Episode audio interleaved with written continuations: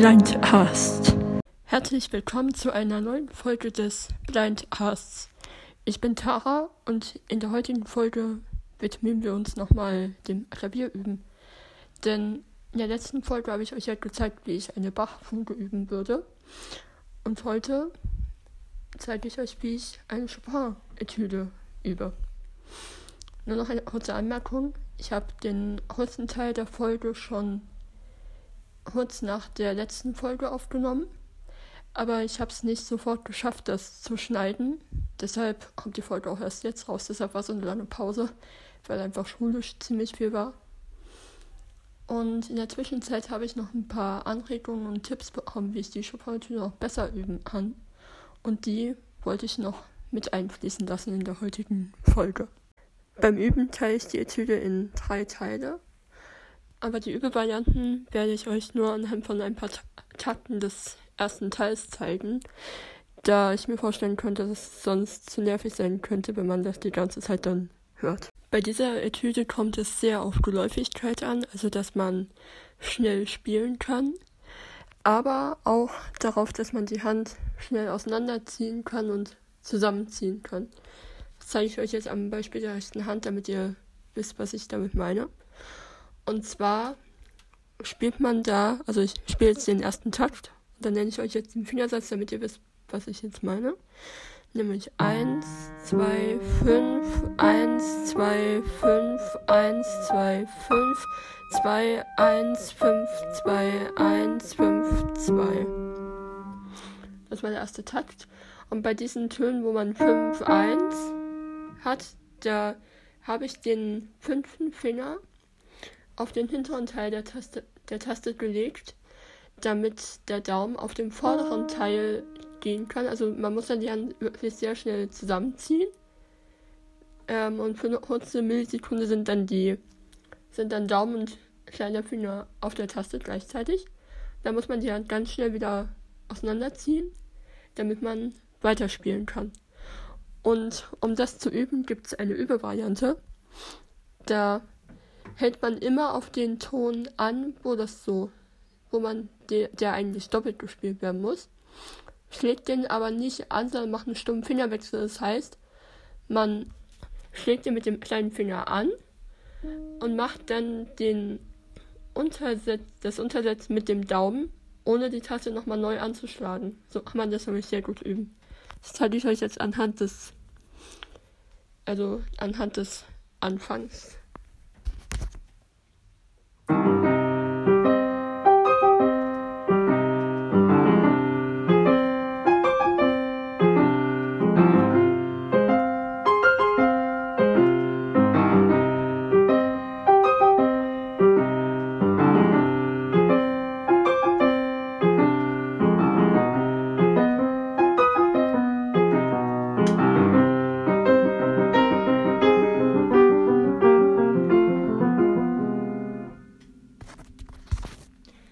Ich noch vergessen habe zu erwähnen, ist, dass in der linken Hand an manchen Stellen nicht der gleiche Ton mit ähm, Daumen und kleiner Finger ist, zum Beispiel.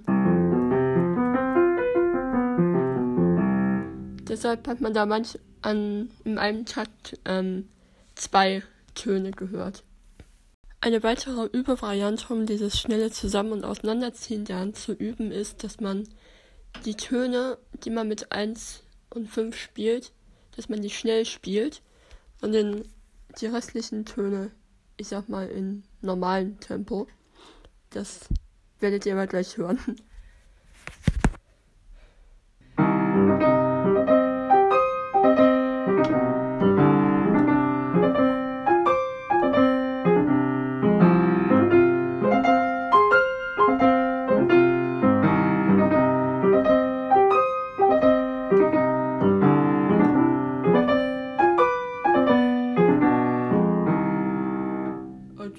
Kompletten Unsinn gespielt.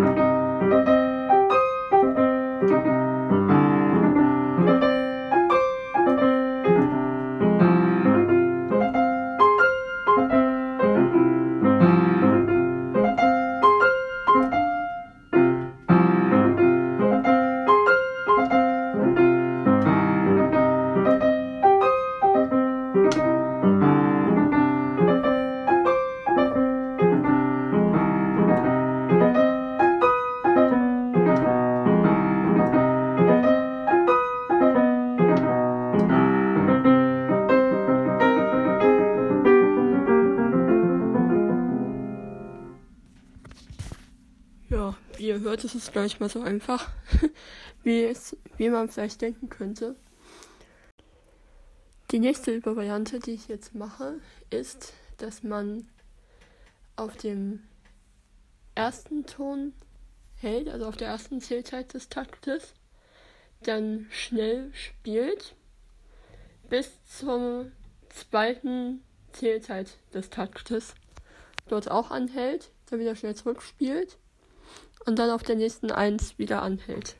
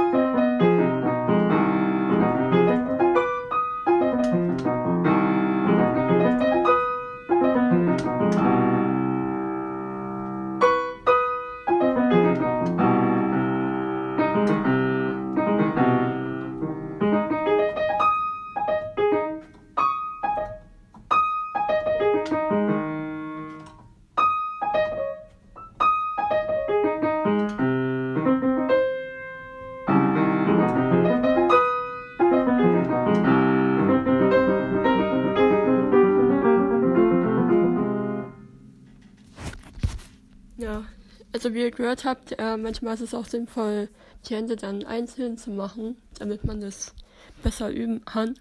Und ich spiele diese Übervariante auch bewusst ohne Pedal, damit ich wirklich genau, genau höre, was unsauber ist. Auf zur nächsten Übervariante. Hier lautet es jetzt nur noch auf der 1 anhalten und versuchen den restlichen Takt durchzuspielen.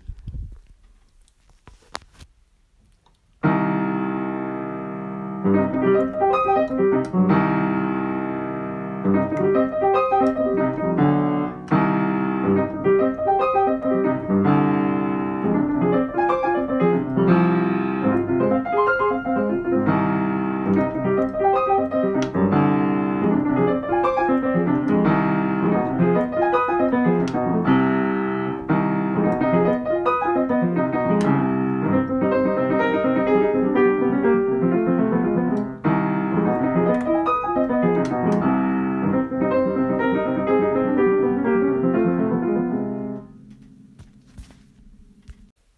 Ja, wie man hören kann, habe ich immer besonders mit einem Touch Schwierigkeiten, den werde ich gleich nochmal ein bisschen üben. Und dann auch den restlichen ersten Teil mit dieser Übevariante.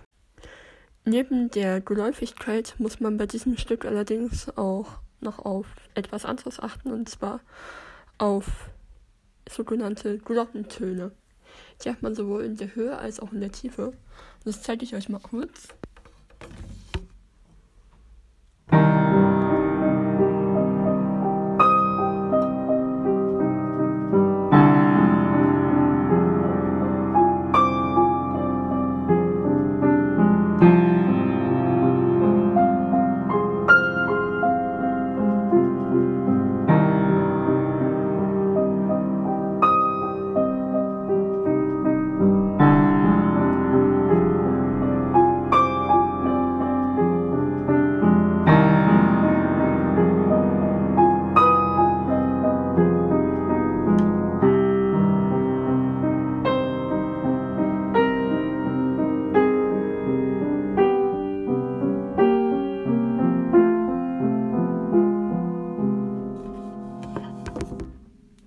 Man hat halt, wie ihr wahrscheinlich gehört habt, besonders in der Höhe und der Tiefe, diese Töne, die man hervorheben muss.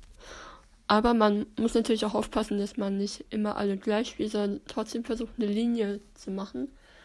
Aber gleichzeitig dürfen die Töne, die dazwischen gespielt werden, nicht zu laut sein. Und das hinzubekommen, das ist nicht so einfach.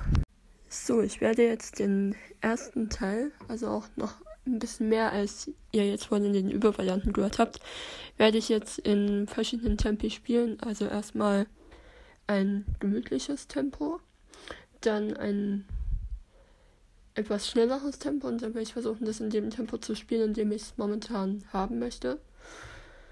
Und gleichzeitig will ich aber versuchen, die Gestaltung umzusetzen, denn ja, es klingt halt schon ein bisschen blöd, wenn man Glockentöne immer nur auf einer Lautstärke spielt, deshalb, ja. Aber gleichzeitig halt die mittleren Töne leiser zu spielen, aber halt nicht zu leise, da sie sonst nicht mehr klingen. Das ist nicht besonders einfach. Aber ja, ich werde es versuchen. Und was halt auch wirklich wichtig ist, was man bei jedem Stück eigentlich machen sollte, man sollte, bevor man losspielt, immer genau wissen, wie soll der erste Ton klingen. Denn ich bin so jemand, ich spiele manchmal auch gerne einfach los, ohne eine konkrete Vorstellung. Und da muss ich immer nochmal neu anfangen und das ist nicht besonders ratsam.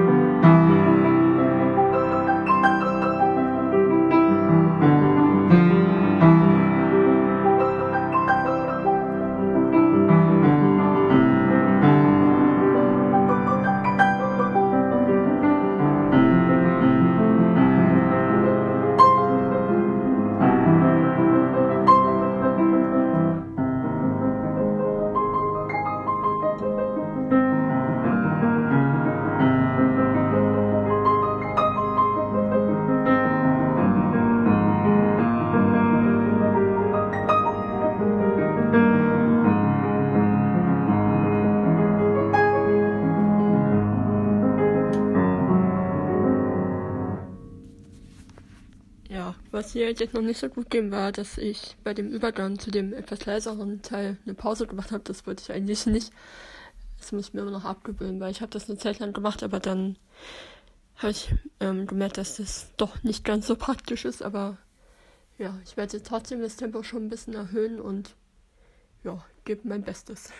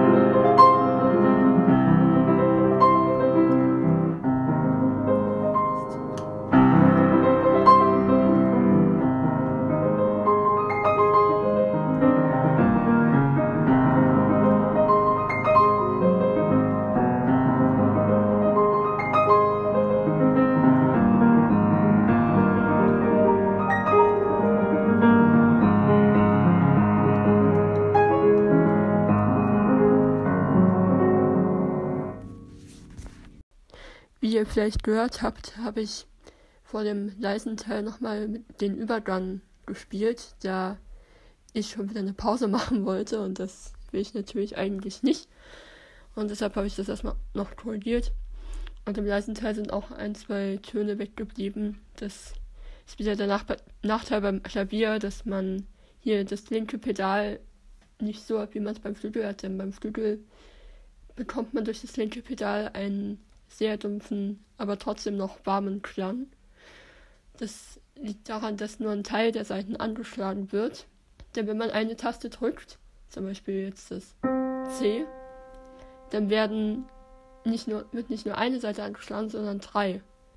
Aber beim, wenn man halt das linke Pedal tritt, dann verschiebt sich die ganze Tastatur so, dass der Hammer, zum Beispiel jetzt beim C, ähm, nur noch zwei Seiten statt drei anschlägt. Und dadurch wird es halt insgesamt leiser und auch etwas dumpfer.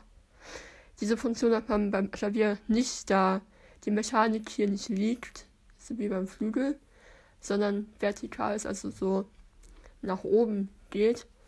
Und dadurch funktioniert das nicht so. Aber ja, können wir jetzt nicht ändern.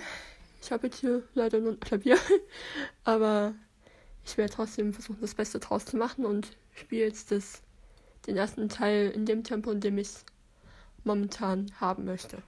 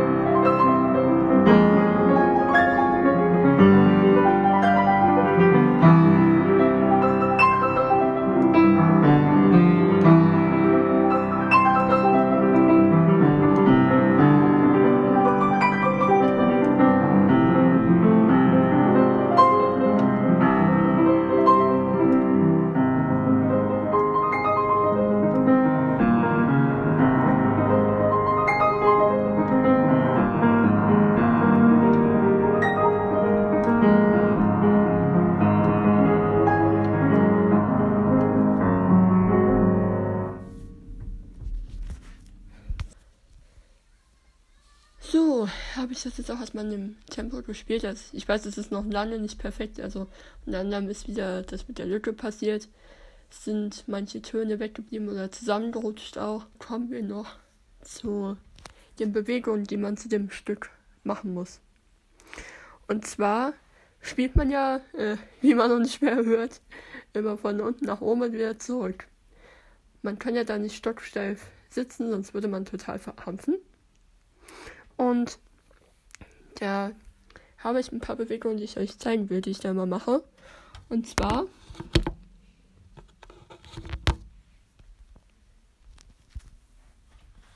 spielen wir ja immer von unten nach oben und ich beschreibe euch erstmal, was ich mit den Händen mache, während ich spiele. Also, wenn ich anfange zu, spiele, äh, zu spielen, dann ist mein rechtes Handgelenk weiter unten als das linke. Und der rechte Ellenbogen ist schon ziemlich weit außen. Der führt nämlich den Arm nach oben, während ich spiele.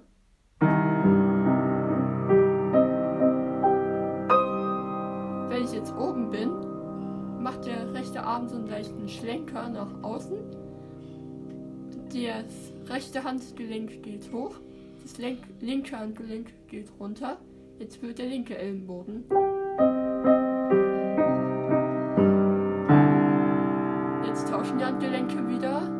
Linke Handgelenk geht hoch, das rechte runter. Der rechte Ellenbogen führt.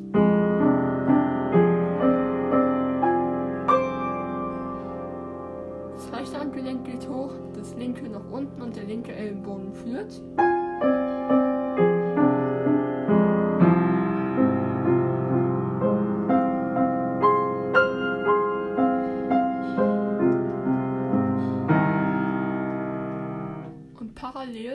Bewege ich mich mit dem Oberkörper je nachdem ein bisschen nach links oder halt nach rechts. Also ich bin halt jetzt gerade links. Und jetzt bewege ich mich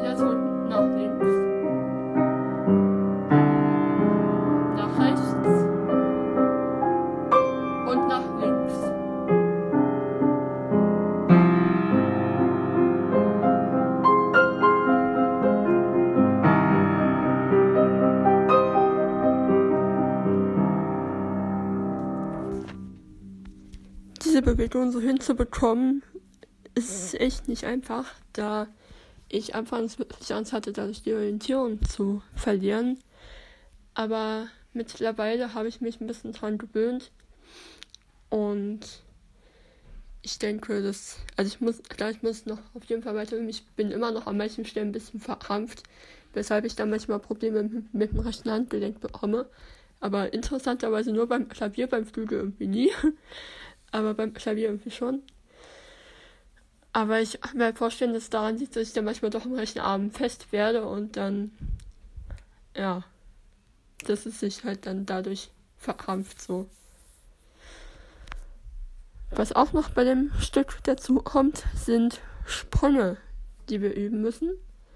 Denn es gibt da eine bestimmte Stelle, die sehr sprungreich ist und da zeige ich euch jetzt, wie ich die übe. So, ich spiele euch erstmal die Stelle langsam vor, wo ich eben gemeint habe, dass es die Sprungstelle ist.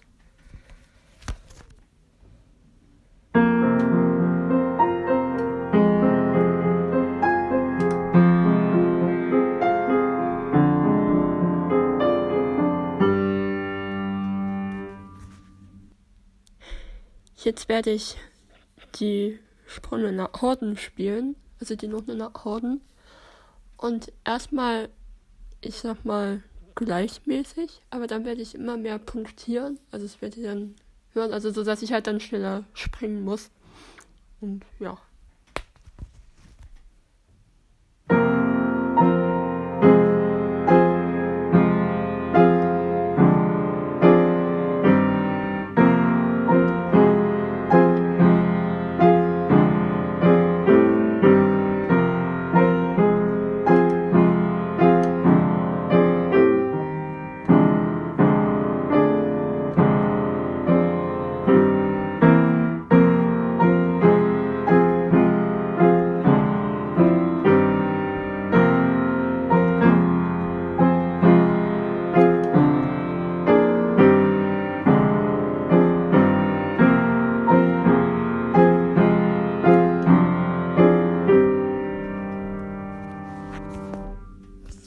Jetzt werde ich die Stelle wieder ein bisschen schneller spielen als vorhin. Und wenn Sprung nicht gut geht, dann werde ich sie nochmal üben. Und ich werde dann halt irgendwann versuchen, ins Originaltempo zu. Also nicht Originaltempo, das Tempo, in dem ich das Stück spielen will.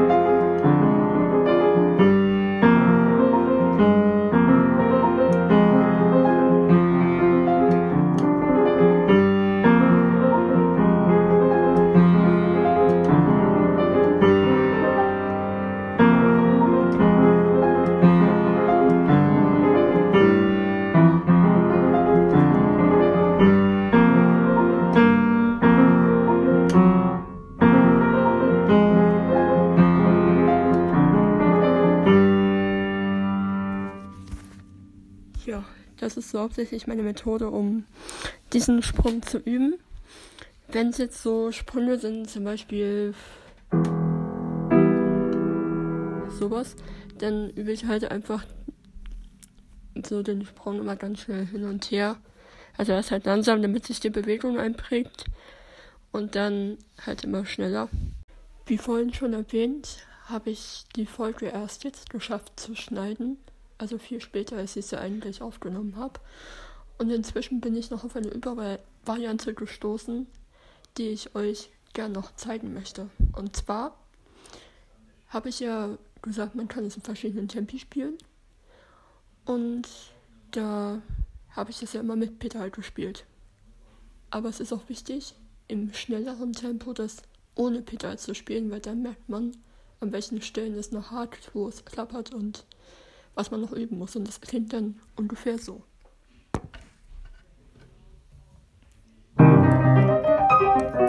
Ups.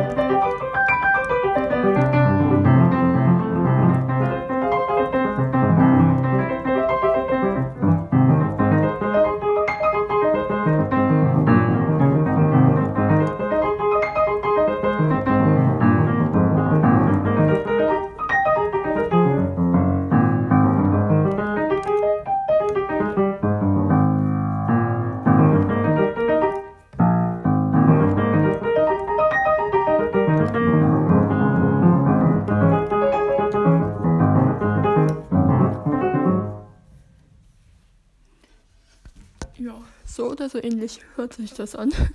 Also, wie ihr gemerkt habt, habe ich an einigen Stellen nochmal neu eingesetzt, um die Fehler zu korrigieren. Und was bei dieser Variante halt sehr wichtig ist, ist, dass man das nicht jeden Tag für das komplette Stück macht, sondern sich pro Tag einen bestimmten Abschnitt vornimmt, bei dem man das macht. Und das dann auch wirklich eine ganze Weile übt, damit das wirklich wenn man das mit Pedal spielt, trotzdem alles gleichmäßig kommt. Wenn man diese Etüde spielt, muss man auch sehr auf die Art des Anschlags achten, denn es muss sich so anfühlen, als würde man das Klavier wegdrücken wollen, so ein bisschen. Also man muss da wirklich mit ziemlich viel Haft spielen. Und was da auf jeden Fall sehr viel hilft, ist Staccato, äh, das zu spielen. Also halt die Töne kurz damit man erstens den Anschlag sich nochmal viel mehr bewusst macht, man mit mehr Haft spielt, die man dann auch aufs Spiel mit Pedal übernehmen sollte. Und es ist halt einfach, ist, ich habe auch gemerkt beim Üben, dass es wie so eine Art Sicherheitstraining ist für Sprungstellen. Und außerdem muss man auch sehr darauf achten, dass man eine Spannung im Oberkörper hat, weil wenn man die nicht hat, dann kriegt man die Haft auch nicht in die Finger, die man zum Spielen braucht. So, kommen wir noch zur letzten Übevariante, die wahrscheinlich auch mit die unbeliebteste ist. Und zwar langsam spielen. Das ist so wichtig bei diesem Stück, damit man, also damit die Töne nicht zusammenrutschen, damit man wirklich genau sich nochmal alles bewusst macht, damit man das Stück einfach nochmal absichert. Und dieses langsam Spielen, das mache ich auch immer ohne Pedal, damit ich halt wirklich genau höre, ob was unsauber ist oder so.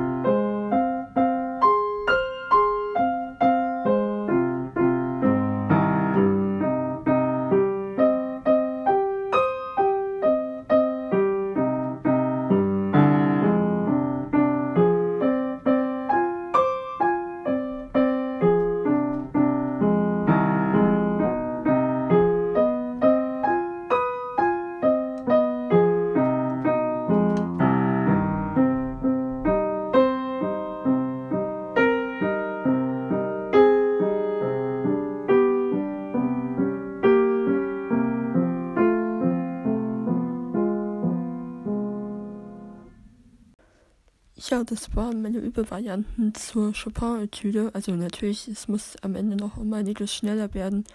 Und gestaltungsmäßig muss ich noch einiges verbessern. Aber ja, besser kriege ich es im Moment zumindest noch nicht hin. Aber mit Übung in ein paar Wochen, Monaten bestimmt. Und das war's auch schon mit der heutigen Folge. Ich hoffe, sie hat euch gefallen. Wenn ja, dann würde ich mich freuen, wenn ihr dem Podcast folgt und auch dann vielleicht wieder bei der nächsten Folge einschaltet. Bis dahin, macht's gut. Das war der Blindcast. Falls du Fragen, Lob, Kritik oder andere Anmerkungen hast, kannst du mir gerne eine E-Mail schreiben an tara.blindcast.gmail.com. Tschüss und hoffentlich bis bald.